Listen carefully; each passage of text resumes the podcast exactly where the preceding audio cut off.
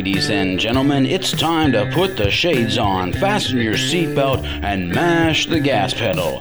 Because it's time for Automation Avenue, a podcast for retail and financial leaders looking for ways to automate and accelerate their businesses. And welcome back to Automation Avenue.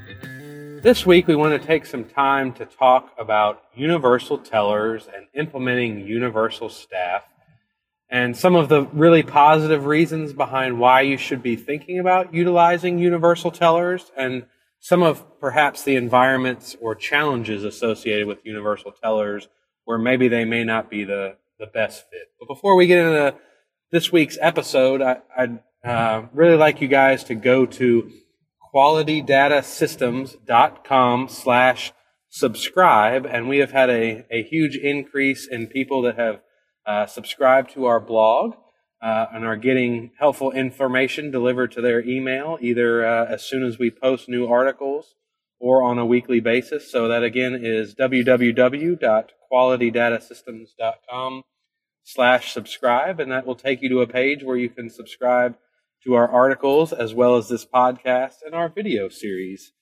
Uh, secondly, if you are not following us on Twitter, we are at QDS underscore lion on the Twitters. Uh, so again, we, we pump a lot of content out through that social channel as well. So if you are an active Twitter user, feel free to follow us at QDS underscore lion, and that's where our information resides. So let's go ahead and jump into today's topic about universal tellers. I am a um, passionate believer in the success and the efficiency that universal tellers can create. I think the environment uh, we run into very often as clients come to us is, you know, they have this standard teller line operation that typically has three or four tellers in it, and they have uh, a normal platform or CSR type operation that may have anywhere from two to three personal banker or platform people in it. And one of the frustrations is it never seems like uh, that those numbers seem to work out. They're never really both busy at the same time. Uh, when they don't have as many tellers as they would like to have, the platform people, it's often a challenge to get them uh, to come over and help with the teller line. Or likewise, if, if the personal bankers are out at lunch, it, it seems like there's a lot of account servicing functionality that tends to need to happen uh, that day at that time, and the tellers aren't really able to assist clients. So you you end up with a little bit of customer frustration, uh, or as most people will typically do, is throw staff at it and end up overstaff the majority of the time to make sure that they take care of their customers. So one of the big things I love about universal staff is you end up with a cross trained workforce that is really customer focused and focused on relationship building. And as the branch environment has changed and is much more about revenue production than handling transactions, universal staff allows you to really be educated and relationship driven with those interactions with your customer. So as a user or a consumer at a bank or credit union, it's, it's great to walk in. I'm greeted by someone and I typically stay with that person through whatever my transaction may be. So maybe I'm uh, opening up a CD or I'm interested in a savings account. And while I'm there, I also want to cash a check.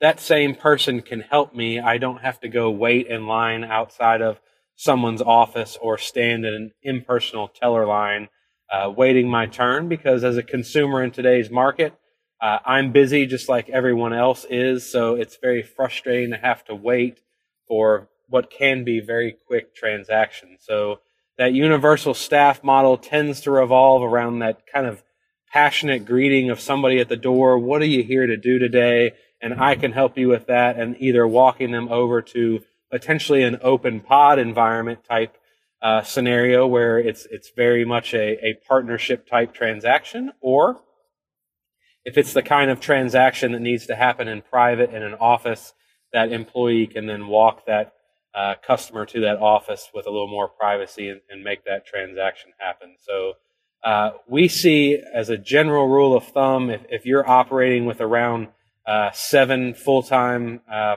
personnel split between tellers and CSRs that it's it's generally pretty easy to reduce down to four or five people that are managing as universal staff. So how does that happen? How, how do we how do we become more efficient in that model, right? So uh, one of the answers to that is it revolves a lot about training and also about giving them the right tools to make that environment successful.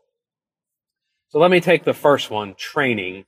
Uh, typically, the move from a, a separate siloed staffing model to a universal teller model uh, really requires not only initial training, but ongoing training and also probably analyzing the staff you have at the locations that you plan to implement universal staff because uh, one of the complaints you will you will get as folks try to migrate is there are people that have been with the bank or credit union a long time. They're very comfortable handling transactions. They've balanced to the penny uh, their entire careers, but ask them to talk to somebody about products or engage on on more of a sales type conversation, and they get very uncomfortable very quickly. Likewise, you may have people who are great people, uh, great with interacting with people and really enjoy the personal interaction, but have a lot of trouble keeping a drawer balance. So the joys of bringing universal staff is you can really find that correct blend of someone who uh, understands how relationships are born and what that does for the bottom line of the institution. And if you give them the right tools, they are able to really focus on that relationship development and, and using cues and some of the things that you train into them through their training process, getting them comfortable asking those deeper questions that can lead to you as a financial institution, helping your customer achieve their goals. So what can some of those tools be? I, I would argue that a, a cash recycler has become almost the, the linchpin technology for operating in that environment. It, it, it is a device that pretty much takes the cash handling part of the transaction off of the employee and allows them to focus on the customer, and that handles both check cashing as well as deposits coming in and really gives them an efficient device that manages their cash. They don't necessarily have to deal with a cash drawer, so you get some buy in from the platform side of solving that headache of, man, I, I hear that you want me to help out with a teller line, but then I've got to have a drawer in the vault, and then I really don't want to have to open a drawer and count a whole drawer down just to help out with five or six transactions during a rush. And that's a valid complaint. It is uh, not one of the more efficient ways, and it, it tends to be a demotivator for those platform people to kind of come down to the teller level and have to balance a drawer and it's just not worth the extra hassle. Well, by implementing a cash recycler, that person can now sign on to a cash recycler, have their totals tracked as their individual uh, totals, and even if they do one or two transactions or five or six transactions while someone's on a lunch break, it becomes very easy and quick to balance and stay in balance and not have to go to the vault, open a drawer, count it down to start your shift, count it down at the end of lunch to make sure you stayed in balance. So the recycler allows for a very efficient tool to allow the universal staffing model to function well.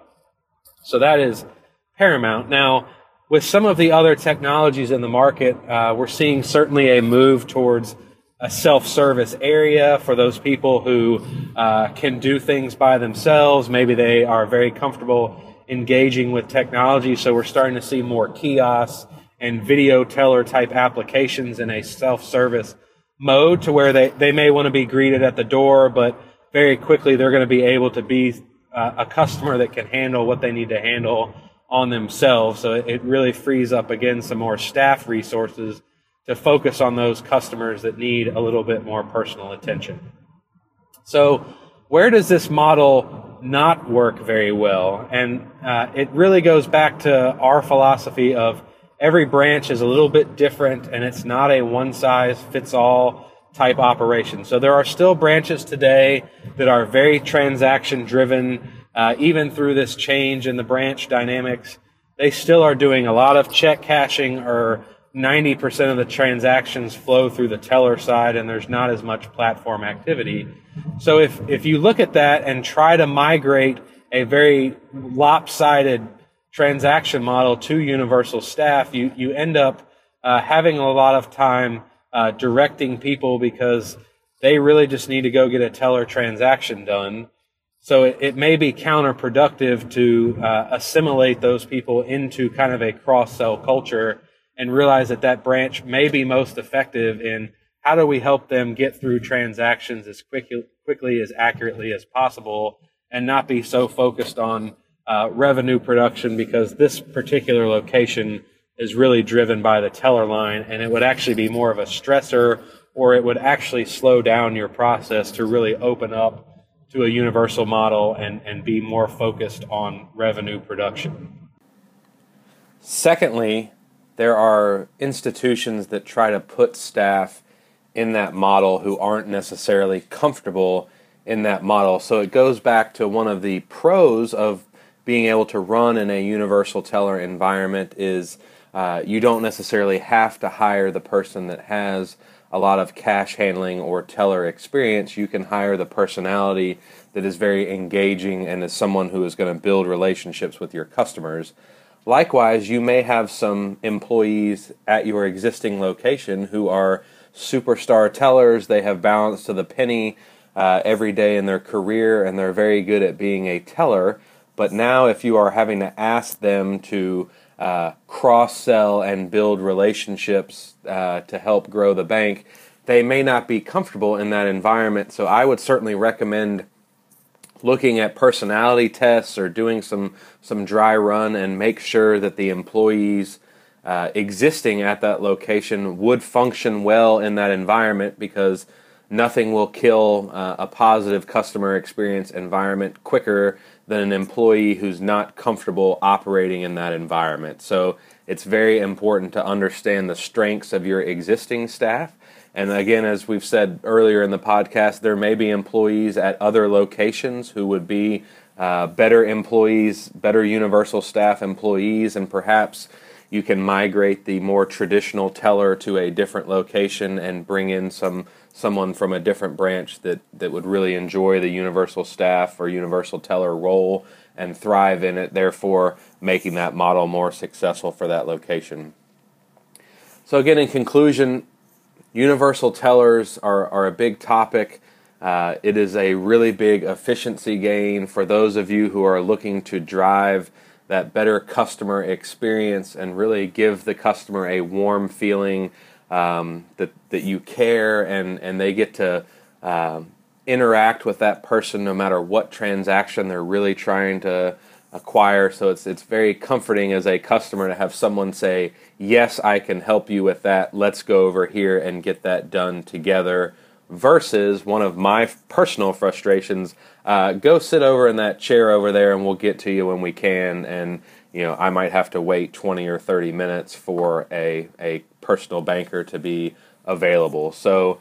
Uh, I feel there's a lot of pros to universal staff. Again, it may not be the best for every branch, but as the environment continues to shift and financial institutions look to need to be more consultative and revenue generation at the branch level, this is a great model to do that.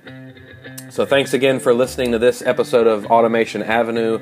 Again, you can follow us on Twitter at QDS underscore lion, or feel free to email us any podcast ideas you may have to podcast at qualitydatasystems.com. Again, my name is Sean Farrell, and thanks for tuning in again this week.